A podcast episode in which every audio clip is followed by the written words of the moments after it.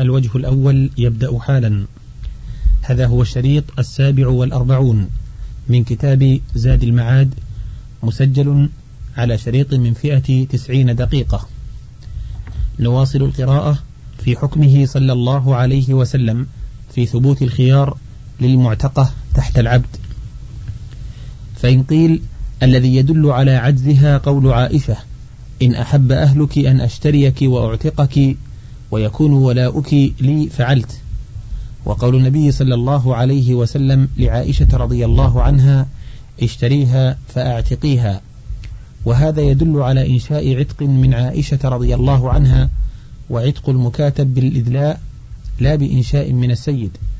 قيل هذا هو الذي أوجب لهم القول ببطلان الكتابة. قالوا ومن المعلوم أنها لا تبطل إلا بعجز المكاتب أو تعجيزه نفسه. وحينئذ فيعود في الرق فإنما ورد البيع على رقيق لا على مكاتب. وجواب هذا أن ترتيب العتق على الشراء لا يدل على إنشائه فإنه ترتيب للمسبب على سببه ولا سيما فإن عائشة لما أرادت أن تعجل كتابتها جملة واحدة كان هذا سببا في اعتاقها. وقد قلتم أنتم إن قول النبي صلى الله عليه وسلم لا يجزي ولد والده إلا أن يجده مملوكا فيشتريه فيعتقه. إن هذا من ترتيب المسبب على سببه وأنه بنفس الشراء يعتق عليه لا يحتاج إلى إنشاء عتق. وأما العذر الثاني فأمره أظهر وسياق القصة يبطله. فإن أم المؤمنين اشترتها فاعتقتها وكان ولاؤها لها. وهذا مما لا ريب فيه ولم تشتري المال والمال كان تسع أواق منجمة فعدتها لهم جملة واحدة ولم تتعرض للمال الذي في ذمتها ولا كان غرضها بوجه ما ولا كان لعائشة غرض في شراء الدراهم المؤجلة بعددها حالة. وفي القصة جواز المعاملة بالنقود عددا إذا لم يختلف مقدارها وفيها أنه لا يجوز لأحد من المتعاقدين أن يشترط على الآخر شرطا يخالف حكم الله ورسوله. وهذا معنى قوله ليس في كتاب الله أي ليس في حكم الله جوازه.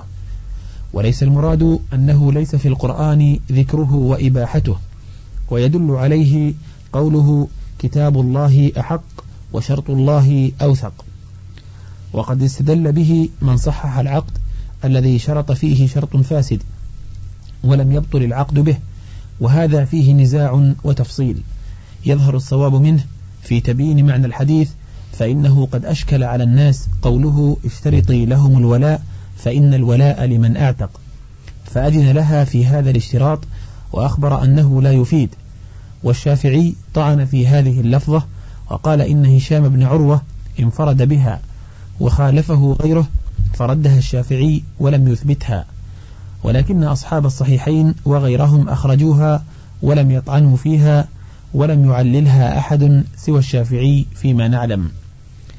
ثم اختلفوا في معناها فقالت طائفة اللام ليست على بابها بل هي بمعنى على كقوله إن أحسنتم أحسنتم لأنفسكم وإن أسأتم فلها أي فعليها كما قال تعالى من عمل صالحا فلنفسه ومن أساء فعليها. وردت طائفة هذا الاعتذار بخلافه لسياق القصة ولموضوع الحرف وليس نظير الآية فإنها قد فرقت بين ما للنفس وبين ما عليها بخلاف قوله اشترطي لهم. وقال الطائفة بل اللام على بابها ولكن في الكلام محذوف تقديره اشترطي لهم أو لا تشترطي. فإن الاشتراط لا يفيد شيئا لمخالفته لكتاب الله. ورد غيرهم هذا الاعتذار لاستلزامه إضمار ما لا دليل عليه والعلم به من نوع علم الغيب. وقالت طائفة أخرى بل هذا أمر تهديد لا إباحة كقوله تعالى اعملوا ما شئتم. وهذا في البطلان من جنس ما قبله وأظهر فسادا. فما لعائشة وما للتهديد هنا؟ وأين في السياق ما يقتضي التهديد لها؟ نعم هم أحق بالتهديد لا أم المؤمنين. وقال الطائفة بل هو أمر إباحة وإذن وأنه يجوز اشتراط مثل هذا ويكون ولاء المكاتب للبائع.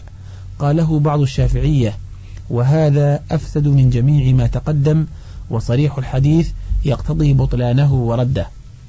وقال الطائفة إنما أذن لها في الاشتراط ليكون وسيلة إلى ظهور بطلان هذا الشرط وعلم الخاص والعام به وتقرر حكمه صلى الله عليه وسلم وكان لهم فعاقبهم بأن أذن لعائشة في الاشتراط ثم خطب الناس فأذن فيهم ببطلان هذا الشرط وتضمن حكما من أحكام الشريعة وهو أن الشرط الباطل إذا شرط في العقد لم يجز الوفاء به ولولا الإذن في الاشتراط لما علم ذلك.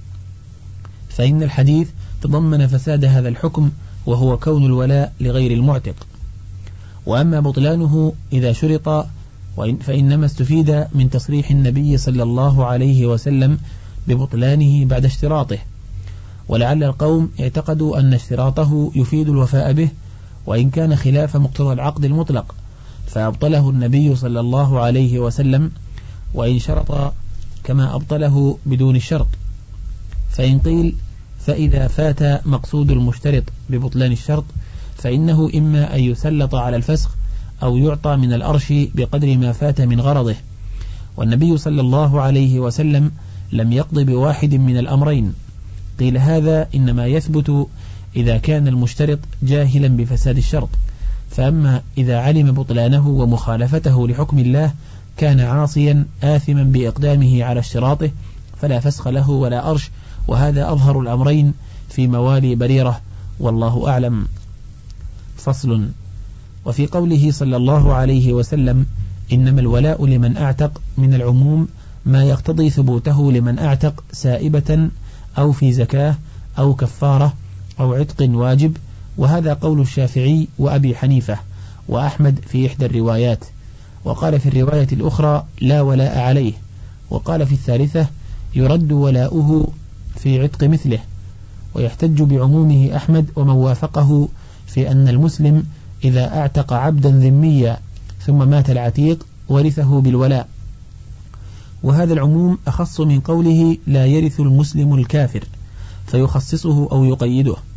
وقال الشافعي ومالك وأبو حنيفة لا يرثه بالولاء إلا أن يموت العبد مسلما ولهم أن يقولوا إن عموم قوله الولاء لمن أعتق مخصوص بقوله لا يرث المسلم الكافر.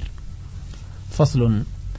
وفي القصة من الفقه تخيير الأمة المزوجة إذا اعتقت وزوجها عبد وقد اختلفت الرواية في زوج بريرة هل كان عبدا أو حرا؟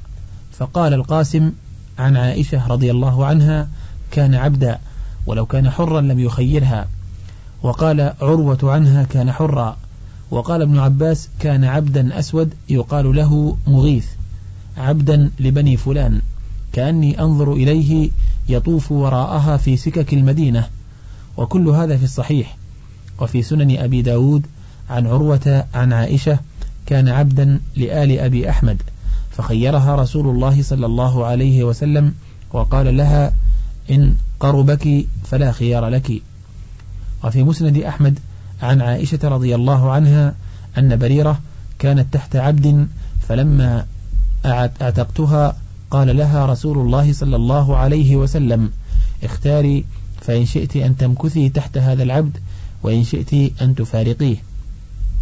وقد روي في الصحيح أنه كان حرا وأصح الروايات وأكثرها أنه كان عبدا وهذا الخبر رواه عن عائشة رضي الله عنها ثلاثة الأسود وعروة والقاسم.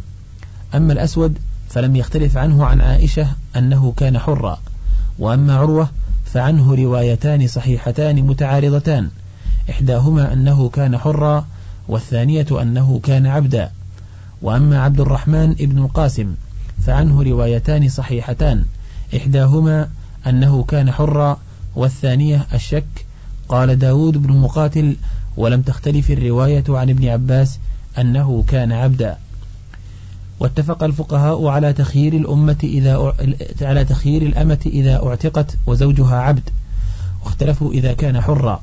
فقال الشافعي ومالك وأحمد في إحدى الروايتين عنه لا تخير وقال أبو حنيفة وأحمد في الرواية الثانية تخير وليست الروايتان مبنيتين على كون زوجها عبدا أو حرا بل على تحقيق المناط في إثبات الخيار لها وفيه ثلاثة مآخذ للفقهاء. أحدها زوال الكفاءة وهو المعبر عنه بقولهم كملت تحت ناقص. الثاني أن عتقها أوجب للزوج ملك طلقة ثالثة عليها لم تكن مملوكة له بالعقد وهذا مأخذ أصحاب أبي حنيفة.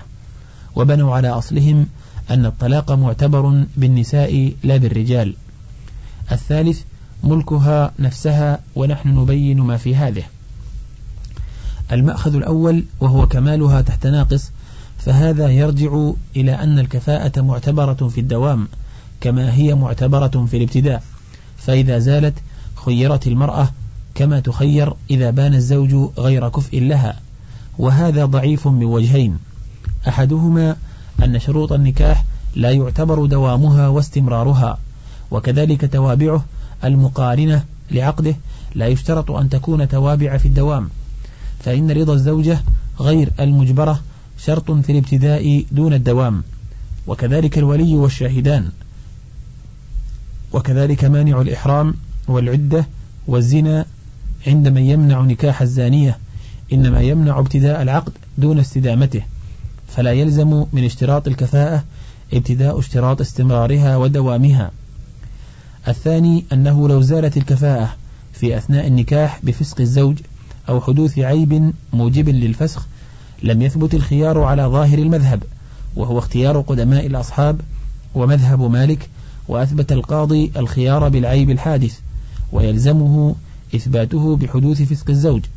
وقال الشافعي إن حدث بالزوج ثبت الخيار وإن حدث بالزوجة فعلى قولين. وأما المأخذ الثاني وهو أن عتقها أوجب للزوج عليها ملك طلقة ثالثة فمأخذ ضعيف جدا. فأي مناسبة بين ثبوت طلقة ثالثة وبين ثبوت الخيار لها؟ وهل نصب الشارع ملك الطلقة الثالثة سببا لملك الفسخ؟ وما يتوهم من أنها كانت تبين منه باثنتين فصارت لا تبين إلا بثلاث وهو زيادة إمساك وحبس لم يقتضه العقد فاسد. فإنه يملك ألا يفارقها البتة ويمسكها حتى يفرق الموت بينهما. والنكاح عقد على مدة العمر فهو يملك استدامة إمساكها وعتقها لا يسلبه هذا الملك فكيف يسلبه إياه؟ ملكه عليها طلقة ثالثة وهذا لو كان الطلاق معتبرا بالنساء فكيف والصحيح أنه معتبر بمن هو بيده وإليه ومشروع في جانبه. وأما المأخذ الثالث وهو ملكها نفسها فهو أرجح المآخذ وأقربها إلى أصول الشرع. وأبعدها من التناقض. وسر هذا المأخذ أن السيد عقد عليها بحكم الملك حيث كان مالكا لرقبتها ومنافعها والعتق يقتضي تمليك الرقبة والمنافع للمعتق وهذا مقصود العتق وحكمته فإذا ملكت رقبتها ملكت بضعها ومنافعها ومن جملتها منافع البضع فلا يملك عليها إلا باختيارها فخيرها الشارع بين أن تقيم مع زوجها وبين أن تفسخ نكاحه إذ قد ملكت منافع بضعها. وقد جاء في بعض طرق حديث بريرة أنه صلى الله عليه وسلم قال لها ملكت نفسك فاختاري. فإن قيل هذا ينتقض بما لو زوجها ثم باعها فإن المشتري قد ملك رقبتها وبضعها ومنافعه ولا تسلطونه على فسخ النكاح. قلنا لا يرد هذا نقضا فإن البائع نقل إلى المشتري ما كان مملوكا له فصار المشتري خليفته وهو لما زوجها أخرج منفعة البضع عن ملكه إلى الزوج ثم نقلها إلى المشتري مسلوبة منفعة البضع. فصار كما لو آجر عبده مدة ثم باعه. فإن قيل فهب أن هذا يستقيم لكم فيما إذا باعها. فهلا قلتم ذلك إذا أعتقها؟ وأنها ملكت نفسها مسلوبة منفعة البضع كما لو آجرها ثم اعتقها ولهذا ينتقد عليكم هذا المأخذ. قيل الفرق بينهما أن العتق في تمليك العتيق رقبته ومنافعه أقوى من البيع ولهذا ينفذ فيما لم يعتقه ويسري في حصة الشريك. بخلاف البيع فالعتق إسقاط ما كان السيد يملكه من عتيقه وجعله له محررا. وذلك يقتضي إسقاط ملك نفسه ومنافعها كلها. وإذا كان العتق يسري في ملك الغير المحض الذي لا حق له فيه البتة فكيف لا يسري إلى ملكه الذي تعلق به حق الزوج؟ فإذا سرى إلى نصيب الشريك الذي لا حق للمعتق فيه فسريانه إلى ملك الذي يتعلق به حق الزوج أولى وأحرى فهذا محض العدل والقياس الصحيح. فإن قيل فهذا فيه إبطال حق الزوج من هذه المنفعة بخلاف الشريك فإنه يرجع إلى القيمة. قيل الزوج قد استوفى المنفعة بالوطء فطريان ما يزيل دوامها لا يسقط له حقا كما لو طرأ ما يفسده أو يفسخه برضاع أو حدوث عيب أو زوال كفاءة عند من يفسخ به. فإن قيل فما تقولون فيما رواه النسائي من حديث ابن موهب عن القاسم بن محمد قال كان لعائشة رضي الله عنها غلام وجارية. قالت فأردت أن أعتقهما فذكرت ذلك لرسول الله صلى الله عليه وسلم فقال ابدأي بالغلام قبل الجارية. ولولا أن التخيير يمنع إذا كان الزوج حرا لم يكن للبداءة بعتق الغلام فائدة فإذا بدأت به عتقت تحت حر فلا يكون لها اختيار. وفي سنن الترمذي في سنن النسائي أيضا أن رسول الله صلى الله عليه وسلم قال أيما أمة كانت تحت عبد فعتقت فهي بالخيار ما لم يطأها زوجها. قيل أما الحديث الأول فقال أبو جعفر العقيلي وقد رواه هذا خبر لا يعرف إلا بعبيد الله بن عبد الرحمن بن موهب وهو ضعيف. وقال ابن حزم هو خبر لا يصح. ثم لو صح لم يكن فيه حجة لأنه ليس فيه أنهما كانا زوجين بل قال كان لها عبد وجارية. ثم لو كان زوجين لم يكن في أمره لها بعتق العبد أولا ما يسقط خيار المعتقة تحت الحر. وليس في الخبر أنه أمرها بالابتداء بالزوج لهذا المعنى بل الظاهر أنه أمرها أن تبتدئ بالذكر لفضل عتقه على الأنثى وأن عتق أنثيين يقوم مقام عتق ذكر كما في الحديث الصحيح مبينا. وأما الحديث الثاني فضعف لأنه من رواية الفضل ابن حسن ابن عمرو ابن أمية الضمري وهو مجهول فإذا تقرر هذا وظهر حكم الشرع في إثبات الخيار لها فقد روى الإمام أحمد بإسناده عن النبي صلى الله عليه وسلم إذا اعتقت الأمة فهي بالخيار ما لم يطأها إن شاءت فارقته وإن وطئها فلا خيار لها ولا تستطيع فراقه. ويستفاد من هذا قضيتان. إحداهما أن خيارها على التراخي ما لم تمكنه من وطئها وهذا مذهب مالك وأبي حنيفة وأحمد وللشافعي ثلاثة أقوال هذا أحدها والثاني أنه على الفور والثالث أنه إلى ثلاثة أيام. الثانية أنها إذا مكنته من نفسها فوطئها سقط خيارها وهذا إذا علمت بالعتق وثبوت الخيار به فلو جهلتهما لم يسقط خيارها بالتمكين من الوطء. وعن أحمد رواية ثانية أنها لا تعذر بجهلها بملك الفسخ بل إذا علمت بالعتق ومكنته من وطئها سقط خيارها ولو لم تعلم أن لها الفسخ.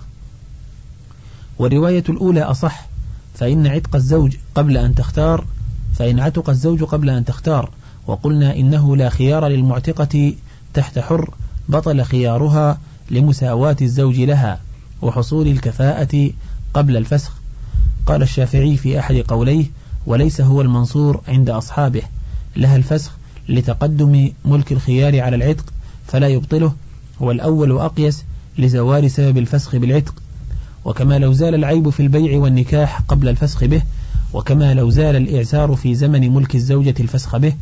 وإذا قلنا العلة ملكها نفسها فلا أثر لذلك فإن طلقها طلاقا رجعيا فعتقت في عدتها فاختارت الفسخ بطلت الرجعة وإن اختارت المقام معه صح وسقط اختيارها للفسخ لأن الرجعية كالزوجة.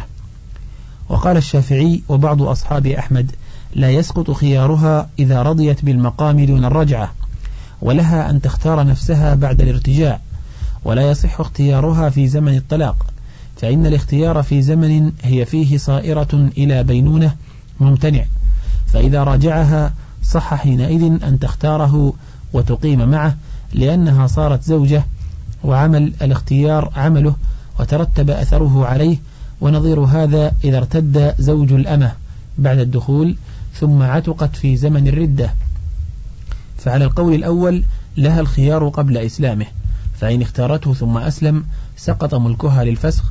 وعلى قول الشافعي لا يصح لها خيار قبل إسلامه لأن العقد صائر إلى البطلان فإذا أسلم صح خيارها. فإن قيل فما تقولون إذا طلقها قبل أن تفسخ؟ هل يقع الطلاق أم لا؟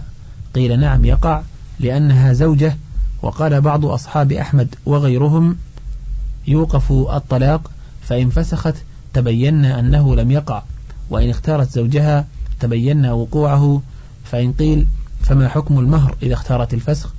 قيل إما أن تفسخ قبل الدخول أو بعده فإن فسخت بعده لم يسقط المهر وهو لسيدها سواء فسخت أو أقامت وإن فسخت قبله ففيه قولان هما روايتان عن أحمد إحداهما لا مهر لأن الفرقة من جهتها والثانية يجب نصفه ويكون لسيدها لا لها.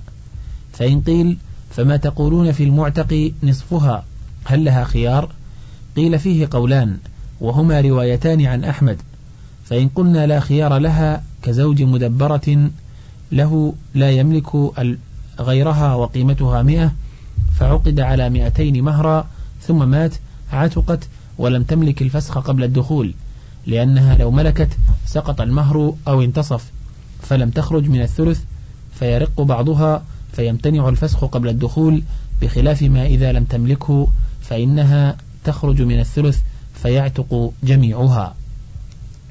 فصل في قوله صلى الله عليه وسلم لو راجعته فقالت أتأمرني؟ فقال لا إنما أنا شافع. فقالت لا حاجة لي فيه فيه ثلاث قضايا. إحداها أن أمره على الوجوب ولهذا فرق بين أمره وشفاعته ولا ريب أن امتثال شفاعته من أعظم المستحبات. الثانية أنه صلى الله عليه وسلم لم يغضب على بريرة ولم ينكر عليها إذ لم تقبل شفاعته لأن الشفاعة في إسقاط المشفوع عنده حقه وذلك إليه إن شاء أسقطه وإن شاء أبقاه. فلذلك لا يحرم عصيان شفاعته صلى الله عليه وسلم ويحرم عصيان أمره. الثالثة أن اسم المراجعة في لسان الشارع قد يكون مع زوال عقد النكاح بالكلية فيكون ابتداء عقد وقد يكون مع تشعثه فيكون إمساكا وقد سمى سبحانه ابتداء الطلاق ابتداء النكاح للمطلق ثلاثا بعد الزوج الثاني مراجعة فقال فإن طلقها فلا جناح عليهما أن يتراجعا أي إن طلقها الثاني فلا جناح عليها وعلى الأول أن يتراجعا نكاحا مستأنفا. فصل. وفي أكله صلى الله عليه وسلم من اللحم الذي تصدق به على بريرة وقال هو عليها صدقة ولنا هدية دليل على جواز أكل الغني وبني هاشم وكل من تحرم عليه الصدقة مما يهديه إليه الفقير من الصدقة لاختلاف جهة المأكول ولأنه قد بلغ محله وكذلك يجوز له أن يشتريه منه بماله هذا إذا لم تكن صدقة نفسه فإن كانت صدقته لم يجز له أن يشتريها ولا يهبها ولا يقبلها هدية كما نهى رسول الله صلى الله عليه وسلم عمر رضي الله عنه عن شراء صدقته وقال لا تشتريه وإن أعطاكه بدرهم. فصل في قضائه صلى الله عليه وسلم في الصداق بما قل وكثر وقضائه بصحة النكاح على ما مع الزوج من القرآن. ثبت في صحيح مسلم عن عائشة رضي الله عنها كان صداق النبي صلى الله عليه وسلم لأزواجه ثنتي عشرة أوقية ونشا فذلك خمسمائة. وقال عمر رضي الله عنه ما علمت رسول الله صلى الله عليه وسلم نكح شيئا من نسائه ولا أنكح شيئا من بناته على أكثر من ثنتي عشرة أوقية. قال الترمذي حديث حسن صحيح. انتهى. والأوقية أربعون درهما. وفي صحيح البخاري من حديث سهل بن سعد أن النبي صلى الله عليه وسلم قال لرجل تزوج ولو بخاتم من حديد. وفي سنن أبي داود من حديث جابر أن النبي صلى الله عليه وسلم قال من أعطى في صداق ملء كفيه سويقا أو تمرا فقد استحل وفي الترمذي أن امرأة من بني فزارة تزوجت على نعلين فقال رسول الله صلى الله عليه وسلم رضيت من نفسك ومالك بنعلين؟ قالت نعم فأجازه قال الترمذي حديث حسن صحيح وفي مسند الإمام أحمد من حديث عائشة رضي الله عنها عن النبي صلى الله عليه وسلم إن أعظم النكاح بركة أيسره مؤونة. وفي الصحيحين أن امرأة جاءت إلى النبي صلى الله عليه وسلم فقالت يا رسول الله إني قد وهبت نفسي لك. فقامت طويلا. فقال رجل يا رسول الله زوجنيها إن لم يكن لك بها حاجة. فقال رسول الله صلى الله عليه وسلم فهل عندك من شيء تصدقها إياه؟ قال ما عندي إلا إزاري هذا. فقال رسول الله صلى الله عليه وسلم إنك إن أعطيتها إزارك جلست ولا إزار لك فالتمس شيئا. قال لا أجد شيئا. قال فالتمس ولو خاتما من حديد فالتمس فلم يجد شيئا. فقال رسول الله صلى الله عليه وسلم هل معك شيء من القرآن؟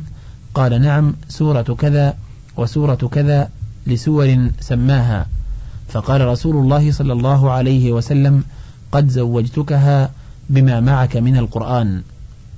وفي النسائي أن أبا طلحة خطب أم سليم فقالت والله يا أبا طلحة ما مثلك يرد ولكنك رجل كافر وأنا امرأة مسلمة ولا يحل لي أن أتزوجك. فإن تسلم فذاك مهري وما أسألك غيره. فأسلم فكان ذلك مهرها. قال ثابت فما سمعنا بامرأة قط كانت أكرم مهرا من أم سليم فدخل بها فولدت له.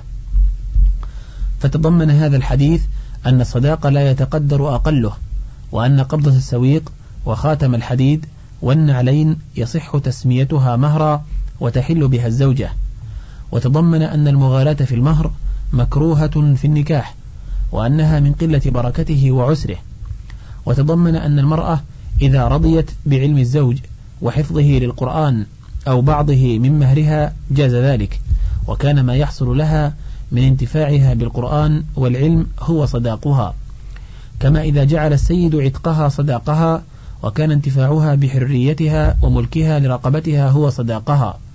وهذا هو الذي اختارته أم سليم من انتفاعها بإسلام أبي طلحة وبذلها نفسها له إن أسلم وهذا أحب إليها من المال الذي يبذله الزوج فإن الصداقة شرع في الأصل حقا للمرأة تنتفع به فإذا رضيت بالعلم والدين وإسلام الزوج وقراءته للقرآن كان هذا من أفضل المهور وأنفعها وأجلها. فما خل العقد عن مهر وأين الحكم بتقدير المهر بثلاثة دراهم أو عشرة من النص. والقياس إلى الحكم بصحة كون المهر ما ذكرنا نصا وقياسا. وليس هذا مستويا بين هذه المرأة وبين الموهوبة التي وهبت نفسها للنبي صلى الله عليه وسلم وهي خالصة له من دون المؤمنين. فإن تلك وهبت نفسها هبة مجردة عن ولي وصداق. بخلاف ما نحن فيه فإنه نكاح بولي وصداق وإن كان غير مالي فإن المرأة جعلته عوضا عن المال لما يرجع إليها من نفعه ولم تهب نفسها للزوج هبة مجردة كهبة شيء من مالها بخلاف الموهوبة التي خص الله بها رسوله صلى الله عليه وسلم. هذا مقتضى هذه الأحاديث. وقد خالف في بعضه من قال لا يكون الصداق إلا مالا ولا تكون منافع أخرى ولا علمه ولا تعليمه صداقة كقول أبي حنيفة وأحمد في رواية عنه ومن قال لا يكون أقل من ثلاثة دراهم كمالك وعشرة دراهم كأبي حنيفة وفيه أقوال أخر شاذة لا دليل عليها من كتاب ولا سنة ولا إجماع ولا قياس ولا قول صاحب ومن ادعى في هذه الأحاديث التي ذكرناها اختصاصها بالنبي صلى الله عليه وسلم أو أنها منسوخة أو أن عمل أهل المدينة على خلافها فدعوى لا يقوم عليها دليل والأصل يردها. وقد زوج سيد أهل المدينة من التابعين سعيد بن المسيب ابنته على درهمين ولم ينكر عليه أحد بل عد ذلك في مناقبه وفضائله. وقد تزوج عبد الرحمن بن عوف على صداق خمسة دراهم وأقره النبي صلى الله عليه وسلم ولا سبيل إلى إثبات المقادير إلا من جهة صاحب الشرع. فصل في حكمه صلى الله عليه وسلم وخلفائه في أحد الزوجين يجد بصاحبه برصا أو جنونا أو جذاما أو يكون الزوج عنينا. في مسند أحمد من حديث يزيد بن كعب بن عجرة رضي الله عنه أن رسول الله صلى الله عليه وسلم تزوج امرأة من بني غفار فلما دخل عليها ووضع ثوبه وقعد على الفراش أبصر بكشحها بياضا. فأماز عن الفراش؟ ثم قال خذي عليك ثيابك ولم يأخذ مما آتاها شيئا. وفي الموطأ عن عمر أنه قال أيما امرأة غر بها رجل بها جنون أو جذام أو برص فلها المهر بما أصاب منها وصداق الرجل على من غره. وفي لفظ آخر قضى عمر في البرصاء والجذماء والمجنونة إذا دخل بها فرق بينهما والصداق لها بمسيسه إياها وهو له على وليها. وفي سنن أبي داود من حديث عكرمة عن ابن عباس رضي الله عنهما طلق عبد يزيد أبو ركانة زوجته أم ركانة ونكح امرأة من مزينة فجاءت إلى النبي صلى الله عليه وسلم فقالت ما يغني عني إلا كما تغني هذه الشعرة لشعرة أخذتها من رأسها. ففرق بيني وبينه. فأخذت النبي صلى الله عليه وسلم حمية فذكر الحديث وفيه أنه صلى الله عليه وسلم قال له طلقها ففعل ثم قال راجع امرأتك أم ركانة فقال إني طلقتها ثلاثا يا رسول الله قال قد علمت أرجعها وتلا يا أيها النبي إذا طلقتم النساء فطلقوهن لعدتهن. ولا علة لهذا الحديث إلا رواية ابن جريج له عن بعض بني أبي رافع وهو مجهول ولكن هو تابعي وابن جريج من الأئمة الثقات العدول ورواية العدل عن غيره تعديل له ما لم يعلم فيه جرح ولم يكن الكذب ظاهرا في التابعين ولا سيما التابعين من أهل المدينة ولا سيما موالي رسول الله صلى الله عليه وسلم ولا سيما مثل هذه السنة التي تشتد حاجة الناس إليها. لا يظن بابن جريج أنه حملها عن كذاب ولا عن غير ثقة عنده ولم يبين حاله. وجاء التفريق بالعنة عن عمر وعثمان وعبد الله بن مسعود وسمرة بن جندب ومعاوية بن أبي سفيان والحارث بن عبد الله بن أبي ربيعة والمغيرة بن شعبة لكن عمر وابن مسعود والمغيرة أجلوه سنة وعثمان ومعاوية وسمرة لم يؤجلوه والحارث بن عبد الله أجله عشرة أشهر. وذكر سعيد بن منصور حدثنا هشيم أنبأنا عبد الله بن عوف عن ابن سيرين أن عمر بن الخطاب رضي الله عنه بعث رجلا على بعض السعاية فتزوج امرأة وكان عقيما. فقال له عمر أعلمتها أنك عقيم؟ قال لا. قال فانطلق فأعلمها ثم خيرها. وأجل مجنونا سنة فإن أفاق وإلا فرق بينه وبين امرأته. فاختلف الفقهاء في ذلك فقال داود وابن حزم ومن وافقهما لا يفسخ النكاح بعيب البتة. وقال أبو حنيفة لا يفسخ إلا بالجب والعنة خاصة. وقال الشافعي ومالك يفسخ بالجنون والبرص والجذام والقرن والجب والعنة خاصة. وزاد الإمام أحمد عليها أن تكون المرأة فتقاء منخرقة ما بين السبيلين ولأصحابه وانخراق مخرجي البول والمني في الفرج والقروح السيالة فيه والبواسير والناصور والاستحاضة واستطلاق البول والنجو والخصي وهو قطع البيضتين والسل وهو سلهما والوجء وهو ردهما وكون أحدهما خنثا مشكلا والعيب الذي بصاحبه مثله من العيوب السبعة والعيب الحادث بعد العقد وجهان. وذهب بعض أصحاب الشافعي إلى رد المرأة بكل عيب ترد به الجارية في البيع. وأكثرهم لا يعرف هذا الوجه ولا مظنته ولا من قاله وممن حكاه أبو عاصم العباداني في كتاب طبقات أصحاب الشافعي. وهذا القول هو القياس أو قول ابن حزم ومن وافقه.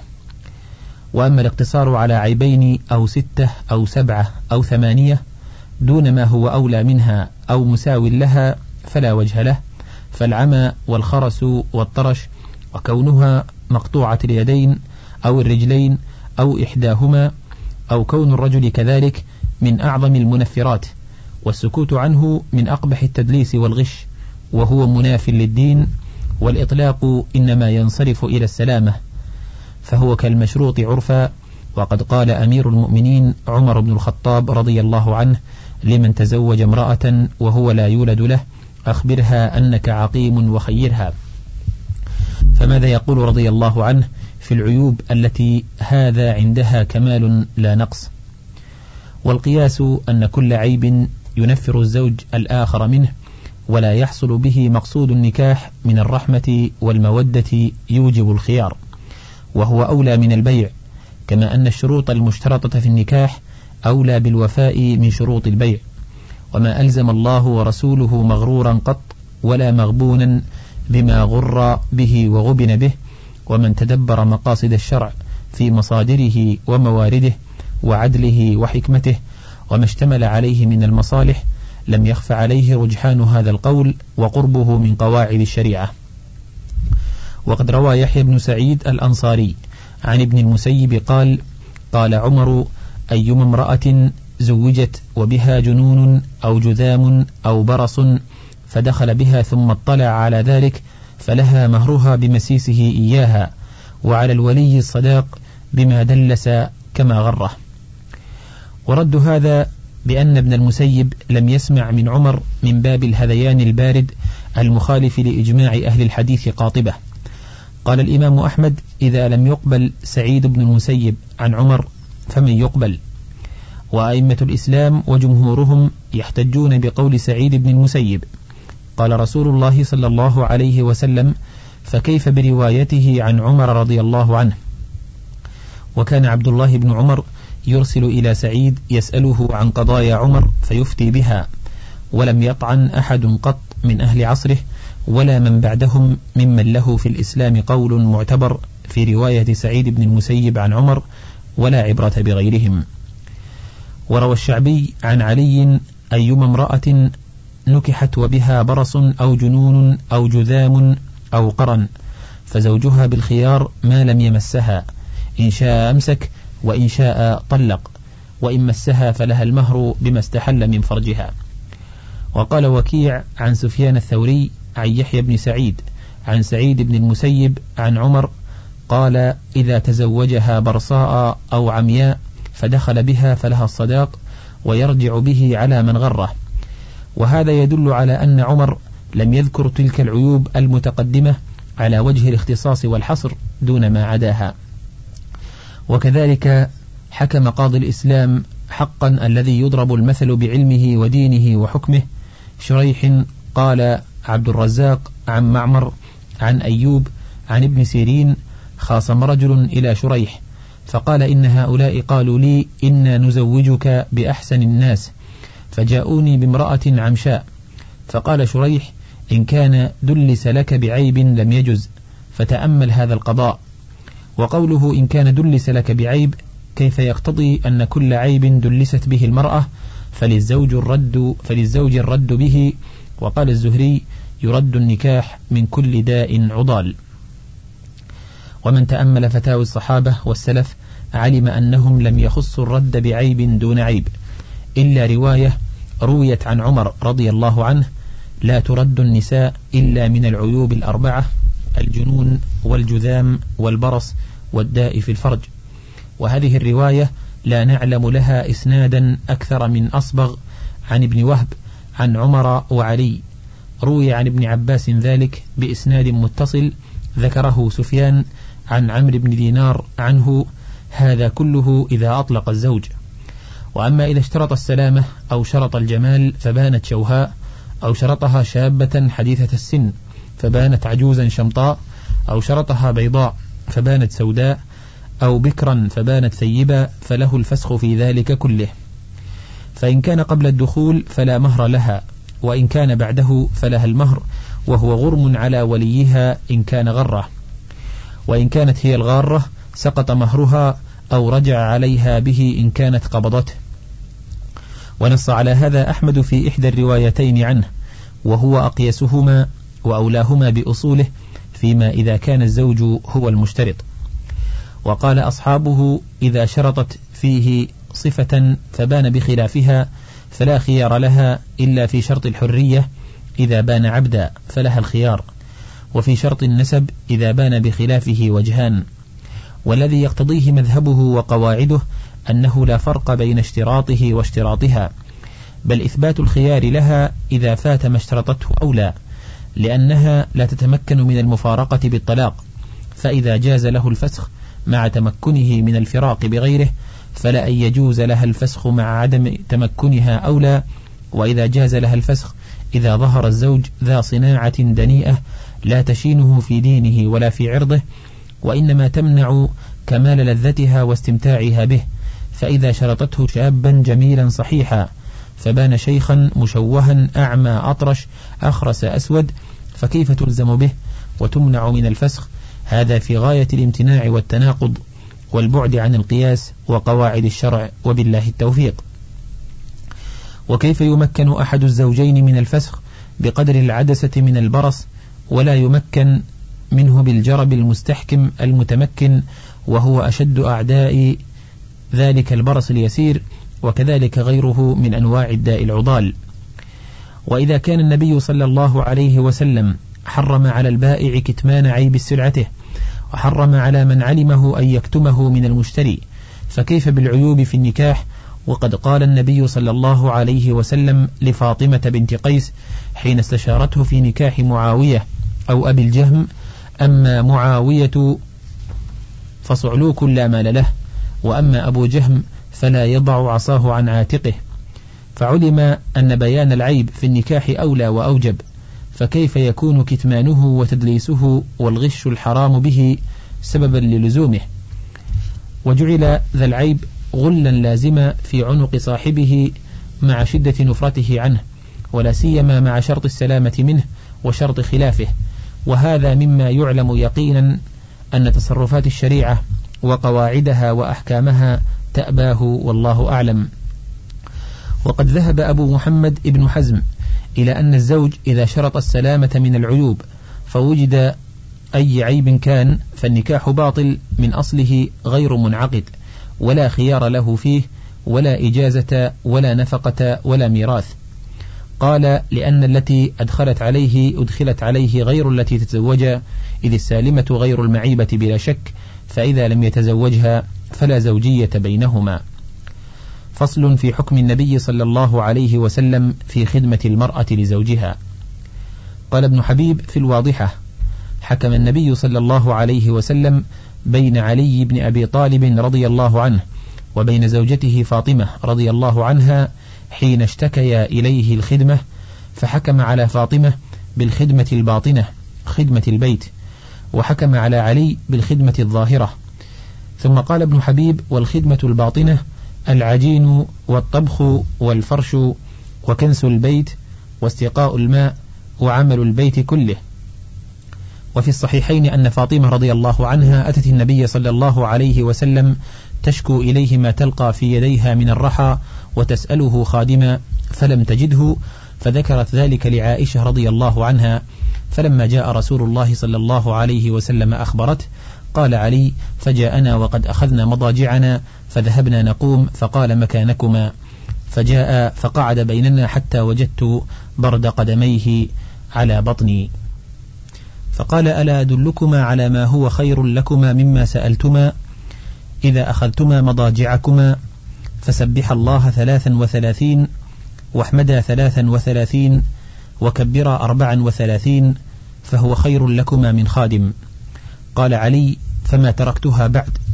قيل ولا ليلة صفين قال ولا ليلة صفين. وصح عن أسماء أنها قالت كنت أخدم الزبير خدمة البيت كله وكان له فرس وكنت أسوسه وكنت أحتش له وأقوم عليه. وصح عنها أنها كانت تعرف فرسه وتسقي الماء وتخرز الدلو وتعجن وتنقل النوى على رأسها من أرض له على ثلثي فرسخ.